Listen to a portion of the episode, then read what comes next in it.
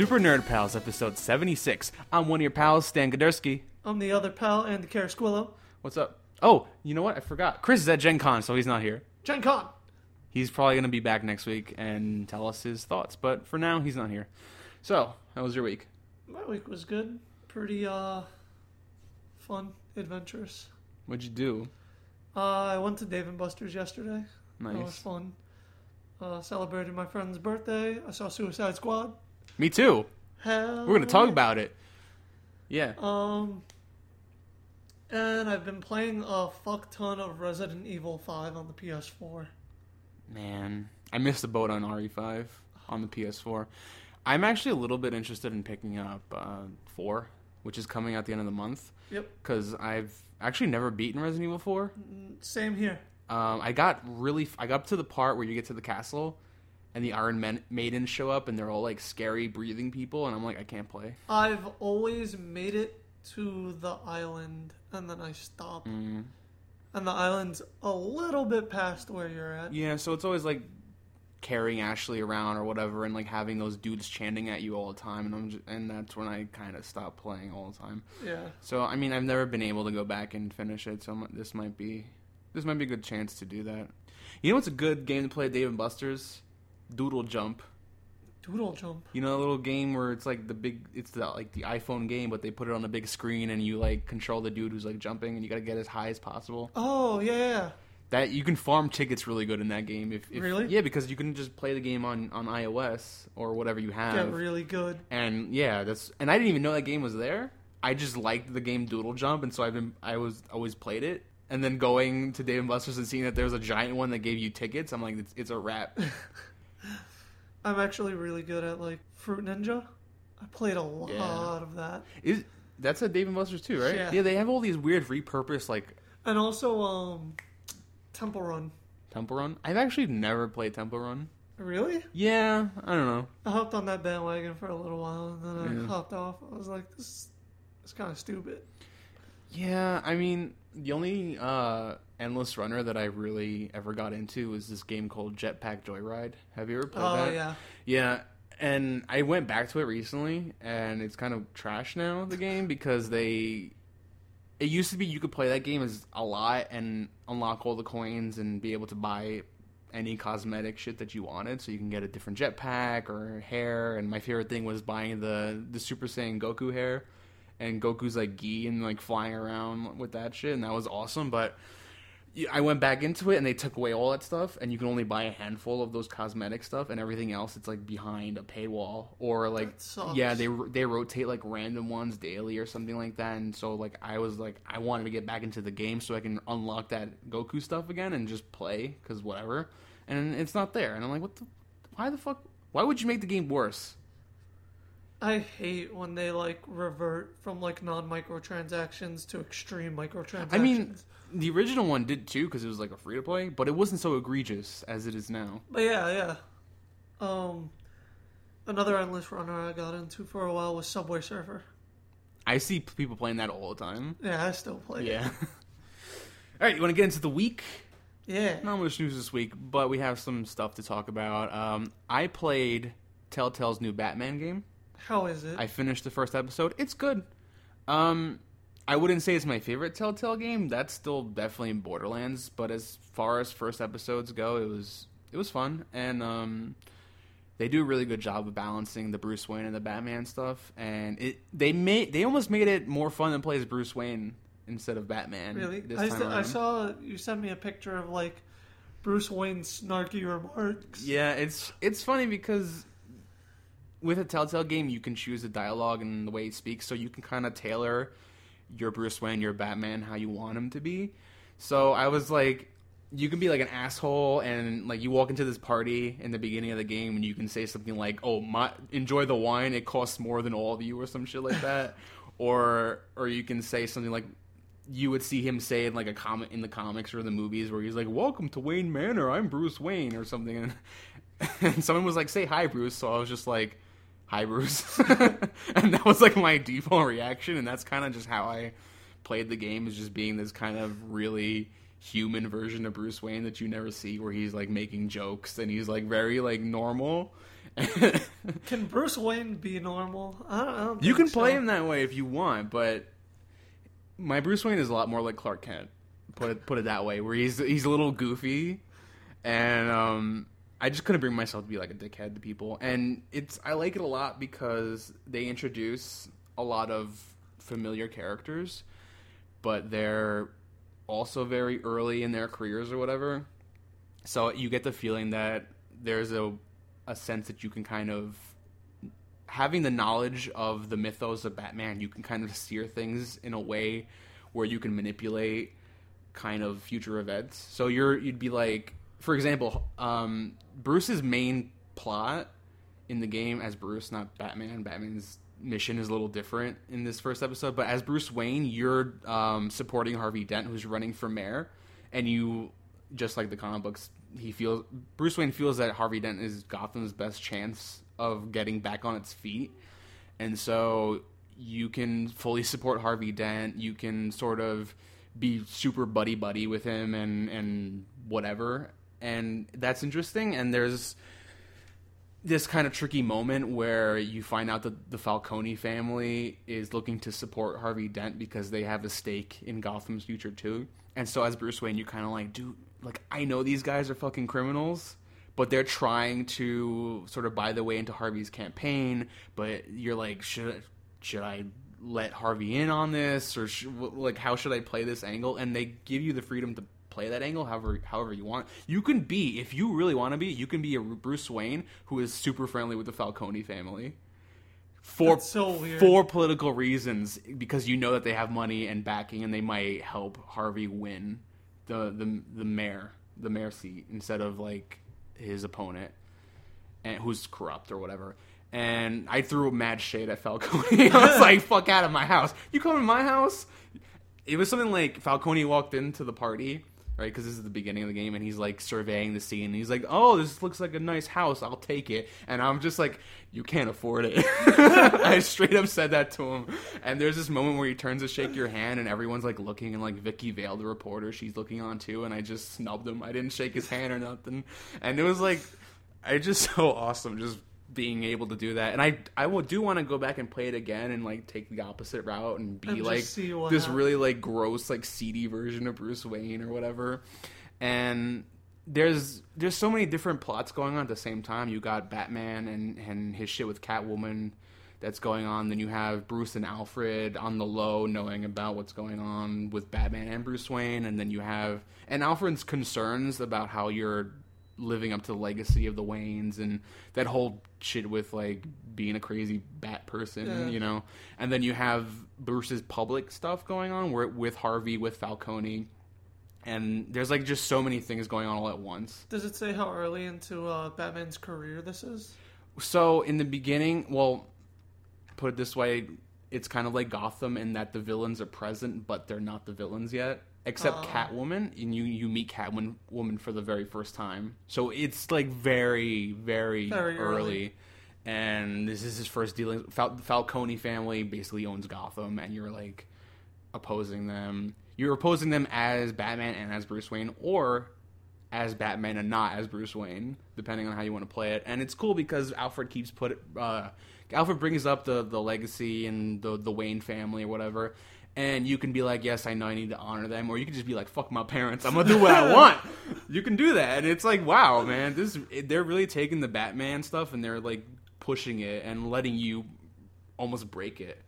Um, some of the things that are annoying and get on my nerves is that they really, really harp on the Bruce Wayne, Thomas Wayne, Martha Wayne like tragedy and how his parents got shot. And it's like, how many times do we have to hear about them getting shot? You know, Might play a big role in the story. Though. it it does. His parents, mm, spoilers, but they they do turn out to be a larger part of the mystery, the overarching mystery. But I'm just looking at the menus for the game because you know how if you go into a Telltale game, it'll show you like a little screenshot of each Yeah. episode, even though they are like months out. And the one for episode two l- is a legit a screenshot from the murder, and I'm like, really? Like, how many times do we got to go through this again? This flashback. Other than that, it was good. It was a lot of setting up. You know, there's it's like, oh, we gotta introduce Bruce, we gotta introduce Alfred. So it's like things. So it's in that sense, it's if you if you're super familiar with Batman, it's kind of like how many times am I going to see this shit play through. But I feel like it's setting up all this stuff for the future in episode two, three, four, five. So it, they get it out of the way Yeah. so that they could play with all the things going forward. And so I'm giving a little bit of leeway because I don't think the entire game is going to be like them hitting you over the head that Bruce's parents have been shot and like all this stupid shit, you know. Other than that, it's it's I really like the fact that they're giving you more control over Bruce Wayne and Batman than I think any um, game or medium with Batman in it has ever done before. And you know, you never had you've never had the opportunity to play as Bruce Wayne before, so this is like super interesting and super different. The most control I've ever gotten over Bruce Wayne is walking into Arkham City, Yeah. fucking up a bunch of bad guys, going to the roof, and changing into my bat suit. Pretty much the beginning of Arkham City is the extent of which we've been able to be Bruce Wayne. Yeah. And so having this game where you're navigating all this pol- all these politics and like walking around parties in Wayne Manor and like attending press conferences and like you know doing shit in the Batcave not as Batman is like super cool and different. And the Batman stuff is good too because there's the t- actual detective work and not like the the detective vision like look at this like bloodstain like from the Arkham games. It's like here's a bunch of here's a crime scene. Here's a bunch of things going on in the crime scene. Let's try to piece together what happened here. And you work through the things as batman. You're like looking at different you're interacting with the environment seeing like oh here's a bullet casing here. Here's a, an explosion. Maybe there's a sniper on the roof and they're like he could be in these three different positions. Let me see where this could have happened. And it's just this- all this cool stuff coming together and so it's it's um at this point I would say in the middle of like where where it falls on the spectrum. It's not it's not as crazy and over top as um the hell is it? Borderlands, Tales from the Borderlands, and it's not as action well, it's pretty action packed, but it's not I would say it hasn't hooked me as much as the Borderlands. My favorite Telltale game to this day is Tales from the Borderlands, right? every episode of that game was firing on all cylinders. And so to go from that and it's like super impressive writing to the Batman game, which is good, but has like so much wonky like let me explain to you Bruce's parents' death again stuff. It, it takes a little dip, but again, I'm giving it the benefit of, of the doubt because it's the first episode and and all the stuff the stuff that's good is like really good and I really love the Bruce Wayne stuff and the Batman detective stuff and and it does I don't want to spoil too much for you because you haven't played it but it does stuff with the Batman mythos and it, it subverts your expectations of what things should be in the Batman universe enough that it's interesting and it's forgivable that they harp on the same stuff that every I feel like every new Batman thing harps on, which is the the Yeah. death and and his relationship with Alfred and stuff like that. And Well, I mean, for an intro game, I kind of understand why they would do Yeah. that, but like you said, um, they've already given us this explanation. Like BVS came out a few months ago, yeah, so and it did that too, which Yeah. was I know it was important for the Martha shit, but it, it's so stupid seeing it happen over and over again. yeah, You know, there's like some super cut you can find on YouTube of them getting shot over and over again in every different like version of Batman. And the only time that Batman's ever just started and didn't have that stuff was the animated series. yeah. There's no like, oh here's Well, and there's there's one more, um, the Batman, oh the Batman. yeah, with uh Joker with the dreads. Yeah. So yeah, um if you're a fan of Batman, if you're a fan of DC in general, absolutely give this a shot. It's like I said, it's it's not the best episode of a Telltale game that I've ever played, but it's good enough and and the the Batman stuff and the Bruce Wayne stuff is just it's so it's so different from anything Batman you've experienced before that it's absolutely worth playing and experiencing. I- And I I straight up bought the whole five episode like season pass or whatever. Five episodes for 25 bucks. It's Batman. You do like cool detective shit, you do political maneuvering. It's totally worth it. Definitely check it out. Yeah, I was interested in it, but like I already started Resident Evil. I need to finish it before Yeah, no worries. I move Like on, but I think I'm definitely gonna pick it up before episode two drops. you should totally pick it up in the in the near future. I, f- I think there's a physical version of it coming out in September that is the disc, but it gives you the episodes as they come out. Um, but I- When's the next episode drop? probably mid September. Okay. I think something. Like, I think I think I don't know if it's confirmed, but they said they wanted to get out all the episodes before the end of the year. So maybe like about one a month or so. Okay. So there's that. Yeah.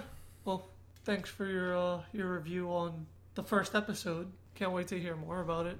Hopefully by that time I'll be playing it also. Yeah, we can. This is cool because it's happening as we're doing the show, so we can keep checking in and like do progress on this game Yeah. and like give our full thing at the end. So I don't think we've ever reviewed a Telltale game while it was happening. no, the the last ti Telltale game that I talked about on the show was Borderlands. Borderlands, but it was already done Yeah. when I was talking about it. So doing it live, Hell yeah. semi live.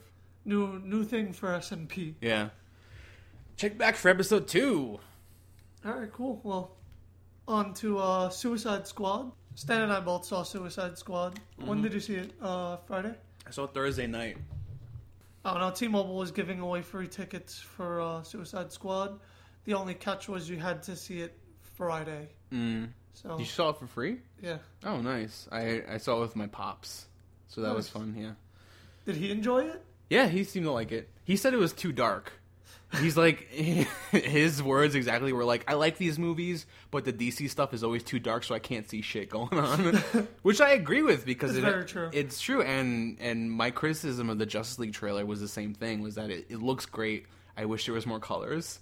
Especially the thing is, is that we saw it in 3D, and you, because the, the glasses are dark, the movie is dark. It's a packed, it's a packed theater, so we're sitting kind of to the side, and It uh, just makes shit extra dark. yeah, it makes it extra hard to see. But what are your what are your initial impressions of that movie? I thought I was gonna see the way that I, uh, well, I've only seen one trailer for it, but the way it looked, the advertising, everything about this fucking movie screamed that it was gonna revolve around Harley Quinn. So I really liked that they changed that and went into like it revolved around Deadshot. Yeah, Uh, Deadshot was definitely one of my favorite things about that movie. yeah, I think I agree with you, and I think Deadshot really, besides Harley, Deadshot absolutely made this movie, and Will Smith did an excellent job Yeah. as Deadshot. Oh my god. I honestly, my preferred Deadshot is now Will Smith as Deadshot. Yeah, uh, I know a lot of people were shitting on this, but Will Smith did an amazing job as Deadshot. Like, yeah, I've never seen a better Floyd Law. Like, yeah. I think, like personally, he's probably the standout character for me in the entire movie. Besides, like Amanda Waller and Harley, I think those are like the three strongest. I really like. Diablo also. Diablo, Yeah, he had an interesting story. I I, I don't know anything about him. I, he's or his stuff from the comics, so he was like new. I don't really. I'm not big into like the Suicide Squad books or anything like that, or his character. So he was interesting. It's just like there's so it, the stuff with Deadshot was so good that it, it to me overshadowed almost everybody else. yeah. You know, even like Harley a little bit. I think personally they could have cut out everyone else but Harley and Deadshot, and I think the movie wouldn't have lost too much. It wouldn't. it wouldn't have. But yeah, I. Spoiler alert, by the way, guys. Um, I really enjoyed how they showed that, like, how Batman caught like Harley and uh, Deadshot. Deadshot. Yeah. And then, as soon as I saw that, I turned to my girlfriend and I was like, "Well, Captain Boomerang is a Flash villain." And as soon as I finished those words, they showed Boomerang getting caught, and I was like, "All right, well, that's exactly what I was gonna say." Yeah, like low key, that was my favorite part of the movie was just seeing the Flash. Ezra Miller just yeah, and him showing up as the Flash, seeing the lightning, and and him taking it. There was a guy in our theater who, when the Flash showed up, he was like, "Oh wow!" And I was like, "Yep, that is exactly how I feel, man." Like, yes, thank you. I also really I don't know why, but the one thing that stuck out was Slipknot, the the guy who gets caught and uh, who could like climb anything. And I knew he was a bullshit throw-in character to just kill off with the bomb. that um that reminds me of the the um Assault on Arkham. Yeah, the Assault on Arkham animated movie with with the Suicide Squad, and that was my exact thing. Was like they're gonna do some shit where they throw in one shitty ass villain to kill in the beginning of the Yep. movie, and they did it almost exactly the same way, where they put the the thing around their necks, and the dude in the animated movie like acted out and they killed him, and this guy also same thing, popped his head open. Yeah. one of my favorite parts is where where they un when they unhood him. They have like a black mat, uh, black bag over his head, and they unhook it, and then the first person he sees, he just punches them right in the face. Yeah, that was funny. I don't want to compare it too much to the animated movie, though. I I'm gonna tell you right now, I wish they had just turned that animated movie into the live action version Yeah. because one of my favorite things from the animated movie that they didn't do in this one was uh, push a Deadshot Harley romance, and I think that would Well, they there's debatable, there's like that's some debatable. hints. There's some hints for sure, for sure. They, but I really feel like they, you know, in in making this movie, they leaned hard on Harley and Joker, like hard on this, and I think the what was the most interesting part about the animated movie was that they introduced a Deadshot and Harley romance that was almost healthy compared to the shit between Harley and Yeah. Joker.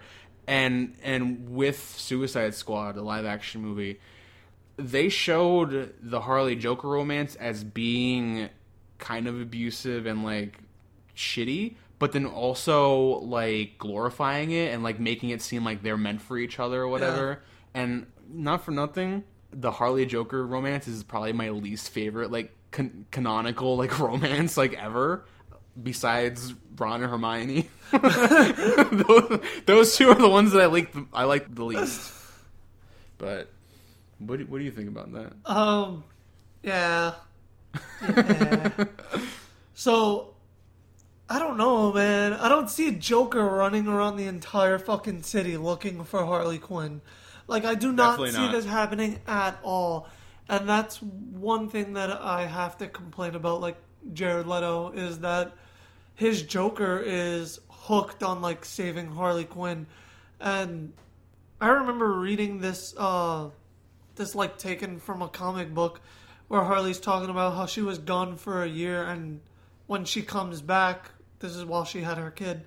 While she comes back, Joker pretends like she wasn't even gone. Th- That was Injustice, right? yeah. Yeah, I, that's So like P.S. If you're listening, the Injustice comic book by Tom Taylor, um, is fucking amazing, and it's one of the best that like it was one of the best underrated DC books that's consistently put on, and they're up to year five already, and Yeah. they're they're closing out. And here's the cool part: once they're done, they're going into the Injustice two comic book with the same writer, Tom Taylor, who um, also writes All New Wolverine, by the way. So you know, um, and they're going to detail what happens between the ending of Injustice One and the beginning of Injustice Two, so that so the Injustice Two comic is going to bridge the gap oh that's between the two games. awesome. So yeah, so all right, go ahead, keep on. But yeah, so like there's that Joker and that's that's all we've ever been portrayed by Joker is that he doesn't really give a fuck about Harley Quinn. If she's there, she's there. If not, whatever. Yeah. And that kind of showed in the beginning with Jared Leto when he was driving around the Joker mobile. That's what I'm gonna call it. Um, and then he sees Batman and he like swerves off into the water, and she like screams she can't swim. Yeah, and he leaves. And her. he just leaves her. And like he- he that's dips. that's what I expect from Joker. Yeah, and that's that's another point you bring up is that it's in, it's inconsistent for them to show that and then to have Joker come back not once but twice to save Harley. I mean, I think I think they do that to show that like he's psychotic. Whatever whatever he feels like doing guess. is what he does. I guess. But he's very um Personally, I don't what's feel the like word I'm looking for? I don't feel like that's conveyed well enough. You know, like when you say it like that, it makes sense to me, but that was not what I was Oh, thinking not at all. watching the movie. So it would, it would have been nice if they had clarified that he's really unhinged. Because to to me, this Joker feels like he's got his shit together a little bit more than the way I see Joker. Like he's he's got like um, it's it's hard. What I'm trying to find the right word to say this, but he's got like a a definite plan and a path to follow, and he always follows through to a T, and he doesn't seem to deviate. Like there's no like crazy like, for example, um, the Dark Knight, um, Heath Ledger's Joker. He was so unpredictable. You know, like he had a clear plan, but the things that he would he would do, like you never knew what the fuck was gonna go on with this guy on on camera. With Leto, you knew exactly what he was doing. Like you knew what his motivation was, and he was gonna carry it out. And that was that's kind of a, a negative when you're talking about the Joker. Yeah. Well, Jared Leto was also pissed off. He made a statement that uh, they cut out a lot of his scenes, Yeah. and he doesn't. There's, I don't know what the fuck happened, but I'll tell you what's gonna happen. They're gonna release a director's cut R-rated version, like Oh, they did course, for Batman, because- Superman. um, also there was that one thug in the club that was like that that told Joker that Harley was hot or whatever. Joker got Harley to get with him, and then Joker shot him in the head. Yeah. But the way they conveyed that was like the screen faded black, and then you heard the gunshot. Yeah. So, what do you think of Jared Leto's Joker? I feel like I haven't gotten enough to s- properly judge. I don't like it at all. I think it's garbage. Really? I think he's the worst Joker, like period. In all the di- variations of the Joker, I don't think he's. A, I don't think he's a very good Joker. I don't think he's a very good villain. And he, I gave him a nickname because uh, he didn't seem like the Joker to me. I called him like Chuckle Thug because Because he doesn't have a Joker laugh. He he Yeah. he's more of a a gang leader. He's a he's a gangster. He's not a supervillain to me. He doesn't seem like a supervillain. He just seems like um a gang leader who has a crew and he might be a little bit crazy. He's like Tuco from fucking Breaking Bad. Like he's crazy, but he's like a a business person. It's kind of it's bizarre, you know. He cares about things. He cares about things that the Joker would never care about. Harley having sex. so would this lean you more towards the Jason Todd theory? yeah, for sure. And I think I think it has to be for this Joker to be redeemed at all to me because I feel like he's a he's a poor he's a poor Joker, but I'll tell you what, he's he's a decent Jason Todd. Yeah. with his guns and the way he carries out like shit like Jason Todd would. Yeah, so there are a lot of things in this movie that I was like, Jason would have done that. Yeah. Jason would have done that too. Yeah. And uh, I found it really strange how they went into Harley falling while being pushed into the Ace Chemical. The vat. Yeah. But they didn't touch on Joker's origin at all. Yeah, and you could you could argue that part of that is because you're not you're technically unless you're Alan Moore not supposed to have a definitive like origin for the Joker, but there's that scene towards the end where the Enchantress like gives them that like vision of their perfect life or whatever. Yeah. And when Harley is like with the babies in her house and she's not like crazy and neither is the Joker, I'm like that. You know who that looks like?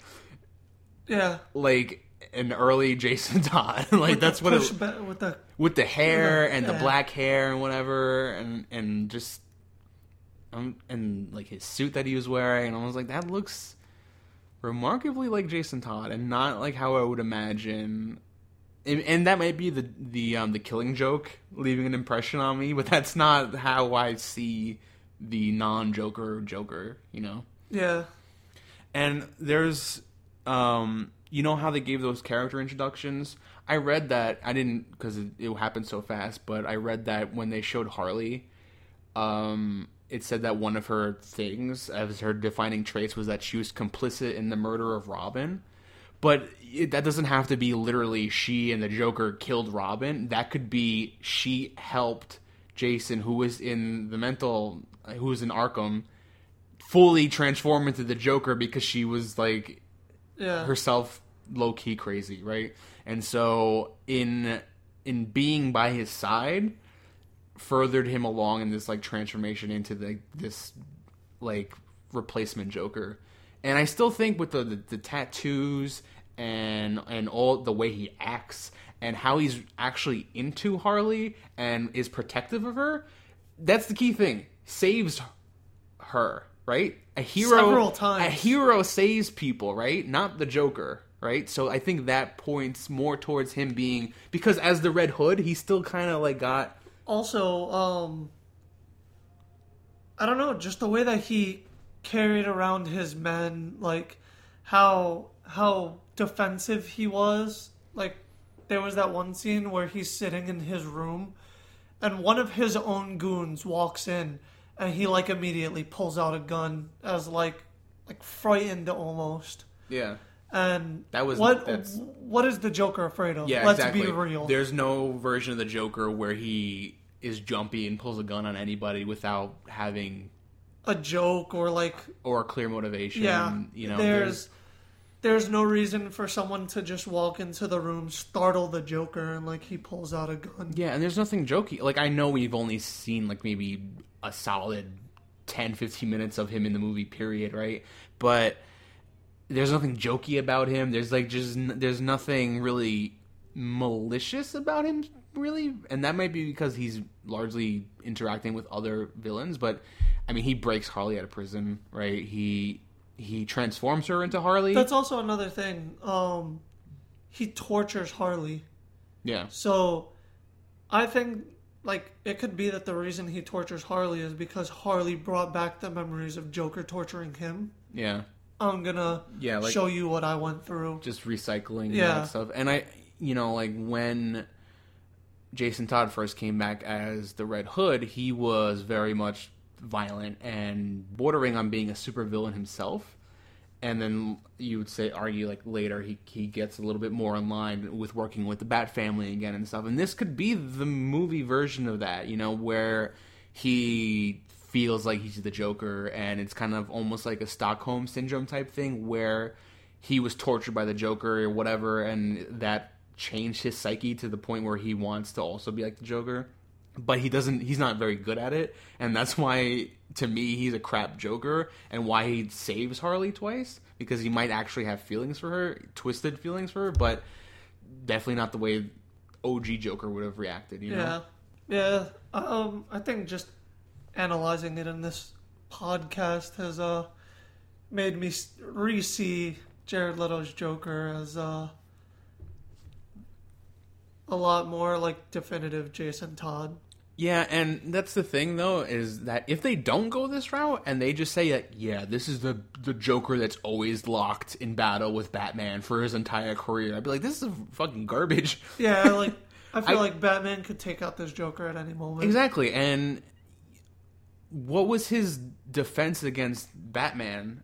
Driving it into the water, driving his car into the water and escaping. Like that's not that's, Joker wouldn't do that. Exactly. Joker would have done some. He would have like pressed a button on his car and turned into the Mach Five and like leap on stilts or some shit and like you know like spray Joker gas out of the top or he would he would fight back. He wouldn't run. Or like get caught by Joker and have a fucking bang gun. Yeah, and you know what else?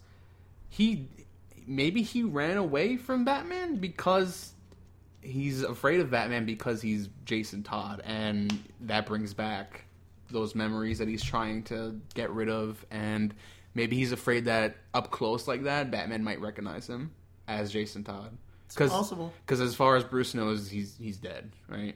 Yeah, and I feel like Batman Batman never interacted with the Joker. Exactly. He got on the car and he was gone. There was no face to and that face. that's that brings another good point. That's a good reason why Joker probably left Harley to drown, because he knew that if he knew Batman was gonna go in the water looking for him, so He like he probably got away because he didn't want Bruce to recognize him. and he also left Harley as like bait because not only not only would Batman capture her, but he'd also have to save her because she can't swim.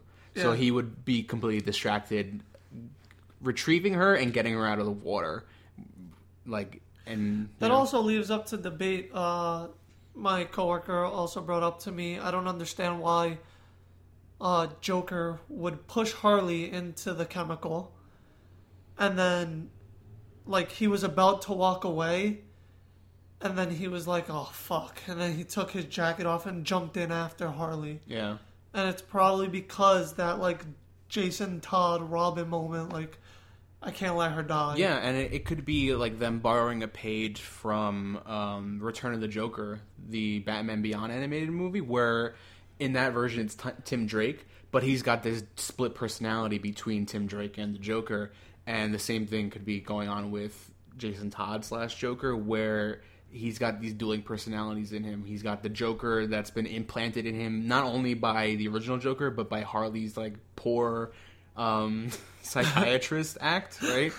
But yeah, like that's I you know I didn't want to push on this fact too hard, but there's either this movie is severely severely lacking in giving us any kind of characterization of the Joker, and in that case, they might have as well not included him at all at that point, or they're laying down these hints. And I and I still think I kind of I kind of feel like that's also why Jared Leto's cut stuff might have been cut. Maybe it was like giving too much info for Jason Todd That's than they're willing to reveal at the moment. Yeah, and another thing is that in in Batman vs Superman, Bruce one of Bruce's lines is that all all the people in Gotham, you know, all the heroes are either dead or something else, you know, so like along those lines, he says something like Yeah. that, you know, so like that that's such a loaded line that I I can't believe that it would be just a throwaway line that doesn't connect to anything you know there's just just too much there it's like and i know people are There's also the fact that Bruce kept the suit. yeah Like that alone, it it would be enough to be like, And plus, there's those puncture wounds on the suit, and they like showed those scars on the Joker's body, and they look kind of similar. I and I know people are gonna say that oh, such and such person said that definitively Jason Todd is not the Joker, and if, yeah, sure, but why the fuck would he confirm that, right?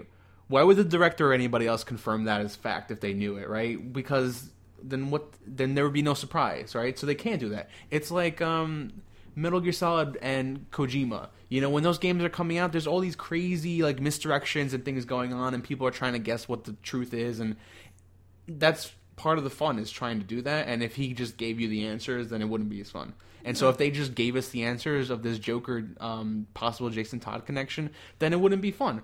Discovering it, talking about it, is where a lot of the fun of this version of the DC universe is for me. Is just this whole what happened to Robin, what's Batman's past like. and discussions like this is what makes me enjoy the movie even more. Because now, after talking about this theory, uh, I probably like the movie a lot more than I did before. Yeah, and it it, can, it um it encourages you to do a rewatch of the movie Yeah. to see it with with that kind of lens that you wouldn't have done it before. And the alternative to that is not having that at all, and that makes the movie a lot more shallow. You know, Yeah. like so we can move on, but I think I don't see him as the Joker. I see him as Leto, Jared Leto in makeup, which is kind of like you know whatever.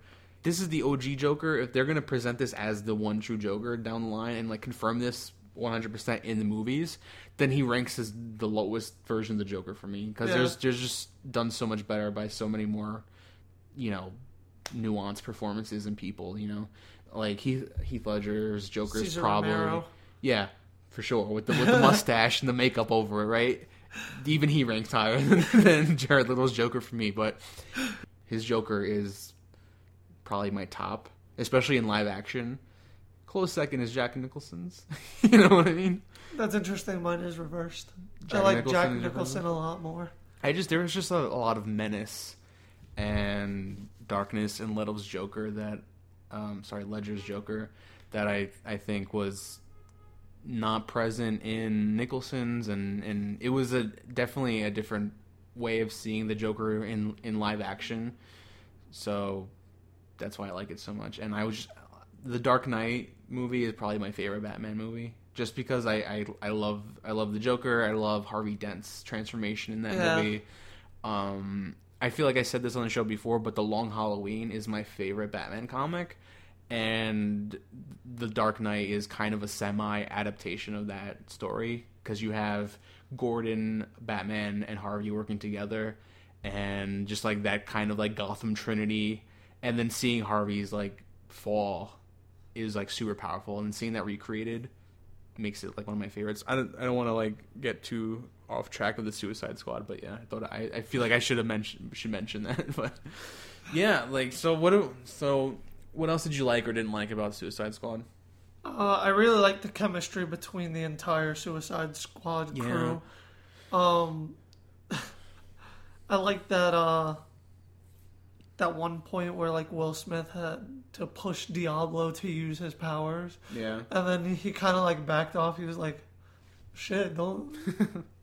I was just doing it to, uh, so we could get through this. Yeah. Um, my favorite scene in that whole film, besides um, with with the entire cast, was was the uh, the bar scene at the end where they're all sitting in the bar and drinking, and then you know they all have their drinks of choice, and you have Killer Croc in the background, who is super underutilized in this movie, by the way. Like they don't use him at all, really. Um, but he's in the back drinking with like his hood up, and you have uh, Deadshot pounding shots, and you have Harley with this like blue and red with like red salt on the rim drink, and I think that's just so funny, and, and I like I like the way that they interacted with each other. Um, in, speaking of Killer Croc, I really don't like the way they handle him in this movie at all. I really don't like his characterization, and I feel like it's almost stereo- stereotypical with him being like a black character. I was I was gonna bring that up, but yeah, that was like that his one defining trait is that he wanted a BET in his cell. Like, are you kidding me? yeah, he wanted a plasma screen with BET Yeah. And they cut to him at the end with him in this cell watching like people shake their asses on on BET, which is like so fucking stupid. Like, why would you do that? That that's it's so. Killer Croc is supposed to be this fucking terrifying dude who like eats people, and they like downplayed that Yeah. and upplayed this stupid like stereotypical representation of him based on like his his non-existent skin color. You know? Yeah. Um. Yeah, I, I did not like that at all. Um. And also Katana, who's supposed to be this super Yeah, badass. Katana didn't do anything, and then to see that weird moment of like Katana crying, talking to her like her, her husband's yeah. soul. and they kind of like just give like a throwaway line of why this is happening. I'm like, dude, like focus on that because that's fucking crazy. You know, like come on. Yeah, like um, I know at one moment when they were like, when they first introduced Katana, they were like, oh, uh, she could kill everyone in this in this helicopter with one swoop, and her sword will keep your soul.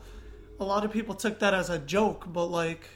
They She didn't can. explain that it that's real. That's a thing. Yeah, and it's just she's one of the most badass characters in the Suicide Squad, and they And I don't think completely she kills anybody. She doesn't. completely she like underutilize kills her.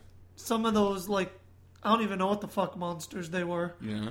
Plus, there's like that super over sexualization of Harley Quinn, where like all the all the butt shots and Yeah. whatnot. And it's just like, y- yes, I know that that cheesecake ex- exists in like the Harley comics or whatever, but it's it's presented in a more empowering way in the com in the Harley books because she references it herself. She she owns it. She like is whatever, right? But in in the movie, it just f- sees. Sorry, it feels like it's very like voyeuristic, where they like will zoom in on her butt and she like leans over and like flashes her ass at the screen while she reaches into a window, and it's just like, why?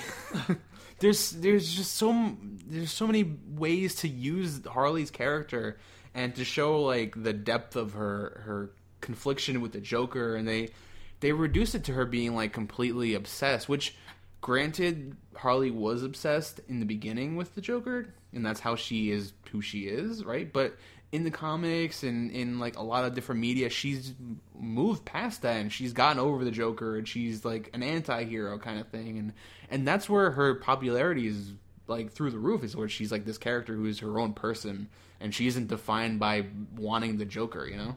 I mean, back when she was obsessed with the Joker and like the beginning Harley Quinn stages, she was pretty much just another one of Joker's lackeys. More or less, she was like an elevated. She's like a lieutenant or something, Yeah. right? She wasn't really like an equal to the Joker.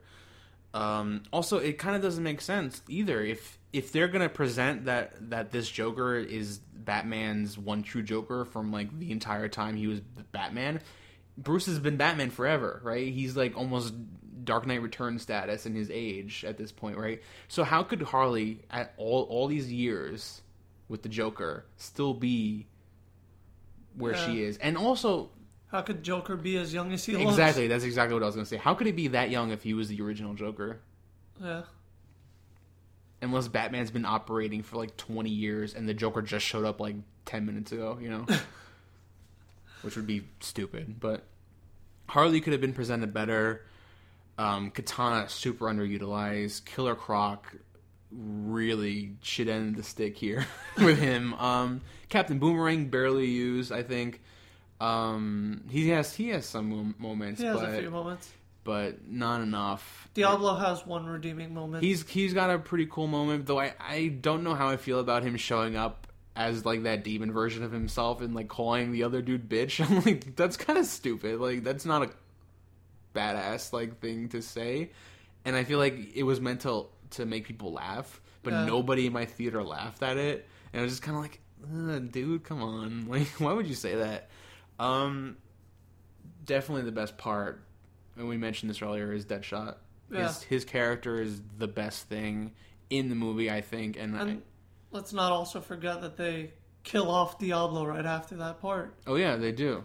So like that's it. We're not getting any more. Yeah, and that's another wasted potential for future Suicide Squad movies, but um, which sucks, you know. Um, but yeah, Deadshot. And I liked Enchantress. I think Enchantress was a pretty cool villain. Yeah, she was pretty right. Um, I love I love the actress that played Enchantress. Yeah, I like the effects that she like her magic and stuff was pretty Yeah. cool too. I wish we got more time to see like Enchantress fight. We saw like that one fight scene, and then Enchantress kind of like stopped it. Yeah, and she's kind of like that villain that's there but isn't there until the climax of the movie. Yeah. you know. So it, it would be nice if she was more of a persistent villain and it wasn't like the Suicide Squad fighting goons the entire time, more or less, until they got to the building at the end. You know. Yeah. Uh, what do you feel about Rick Flag? he's interesting, but he seemed like kind of generic, like hoorah soldier, Yeah. and I feel like that's how they represented him. And um, my favorite moment with him is the Deadshot scene where he's shooting the targets and he's like talking to him, but he's like, "I'm not talking to to you. I'm talking to your boss," and he's like referring to him to Amanda Waller, and I think that's super cool. But um, I like his sort of turn at the end where he he sort of he's very cold towards the Suicide Squad, but at the end he's sort of empathizes with them enough to break the the um the kill switch that he's got on all of Yeah. them.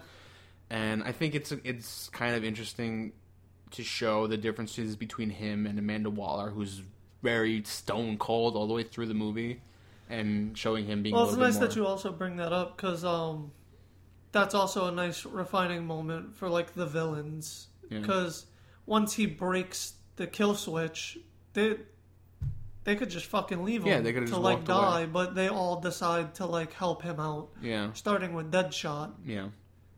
And Deadshot is just I I love his character and I love that he has that emotional stake in his daughter and just showing him as that crazy assassin in the beginning and like killing that dude with the ricochet bullet and getting all that money in his account and then going to see his daughter later and his daughter knowing that he's like this bad guy but loving him anyway and then seeing him fight Batman in like his civvies, you know. and then seeing in the end his daughter do geometry or trick. Oh, what is that fucking Is it? geometry? I'm not good at math. I don't remember what they were doing, like um angles and shit. Yeah. And he was talking about, and she was like, "What angle? If you shot the bullet over here?" And he, and he was like, "You gotta, you gotta consider like bullet weight and like the wind. the wind resistance, and it just, I just, he Wilson just did such a fucking good job as Deadshot, man. Like, I want to see more of that version of Deadshot for sure. You know. I just feel like if you bring his son into this project, he will not do as good as a job. no. Um, but yeah, like I, I really felt for Deadshot, even though he's a stone cold assassin because of his daughter, and that was a really smart thing for them to do to make you feel for him. And, Yeah, he even says that one line. Uh, Harley asked him if he's ever been in love, and he's like, "You can't kill as many people as I've killed and find time for stupid things like love." yeah, But here he is finding time for his daughter all the time. yeah, So it's kind of like he puts on puts on airs to like try to be bigger and badder than Yeah. who he actually is. and you know, for, I, for my, um, in my opinion, I think the first act of the movie is probably the best part of the movie, where they're showing where Amanda Waller is sitting at the table and she's like detailing all the different Suicide Yeah. Squad members, and they're giving those little vignettes. Part of me almost wishes that it was sort of like uh, set up like one of those like Gotham Knight, you know that movie where it's the anime like vignettes of the diff- of the kids talking about Batman. And it's like these different scenes or whatnot. If it was just Amanda Waller sitting at the table telling the story of the Suicide Squad members and them having these little vignettes and like these like smaller stories inside the bigger movie, I almost wish that was the whole movie of just like here's this, here's these guys, here's it, here's how they came together, and that's the Suicide Squad. Stay tuned for part two. you know. Um, what do you think about the soundtrack? I really like the soundtrack. I like the soundtrack too. Um, Fucking awesome. my favorite moment is when Harley is uh, going through her gear and they're playing the Eminem like, Yeah. Look Who's Back song. That's one of my favorite parts. that was definitely one of my favorite parts. Yeah.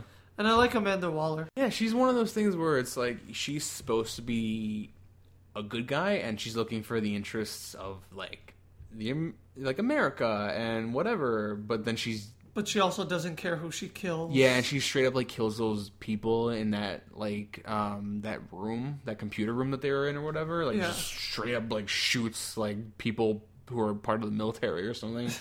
and just to cover up like whatever secrets they had or whatever that was and and because the protagonists are villains more or less you get this whole thing where Amanda Waller is supposed to be a hero-ish kind of like on on the right side of whatever but presented in a way where you can't really tell where she stands and how she is in opposition to the other villains and you kind of you're rooting against her but you're you, but you know she's by the end of the movie you see that she's kind of working with Bruce Wayne and I don't know it's it's it's a lot of gray area with her and I think that's the best part of her character is that you definitely can't pin her down because you know if you if you look at her character in the animated DCU or you in the comic books she's Or even like Arrow. yeah, she's presented as someone who who is, is in conflict in conflict with both the villains but also the heroes.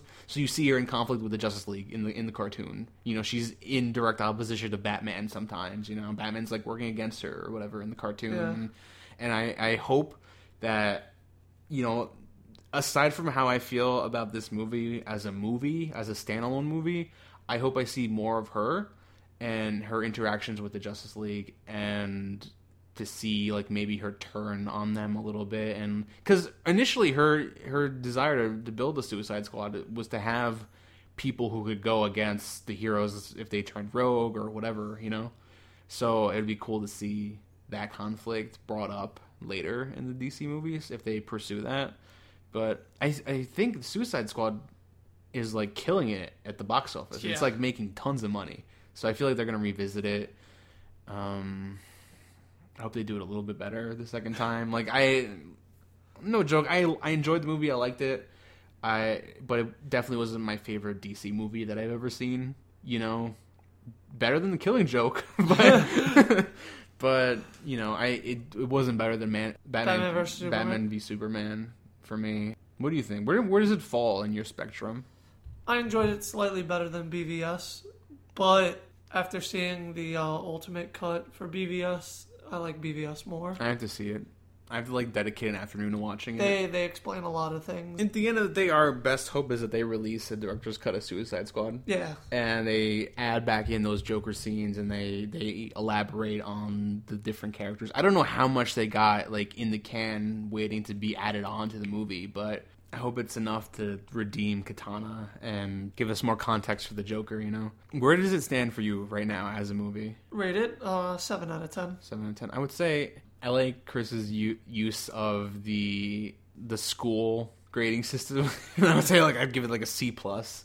Like some floating somewhere between like in the range of like a seven or like a six point five, which is still above average. You know, on a ten point scale. There's a lot of potential and there's a lot of cool moments, but I feel like they could have done more to connect them better and to emphasize the good and de-emphasize the bad. You think if just uh, if DC later down the line kind of fills in the blanks here and there, it would make it a better film. Yeah, for sure. If if they release the director's cut and there's more more to it and it fleshes stuff out, then I think it would elevate it in my mind. Because, like I said, what's there, I, I what's good in, about the movie, I like a lot. But there's stuff that they could fix for Yeah. sure. It left me feeling like there was stuff lacking, you know. But you know, overall, if you like the DC stuff, you can watch it. But if you missed this movie, like if you skipped it and you watched the next DC thing, you wouldn't miss much Yeah. because I feel like nothing crazy happens that alters the landscape or or changes anything. Like its main usage in terms of the greater DC movie universe is to show to give us our first glimpse of the Flash in full costume, to contextualize Batman and some of his rogues gallery, and then to give us that little hook at the end where we see that Amanda Waller gives Bruce Wayne some information that's gonna help him like build the Justice League or whatever, you know. Just those three things.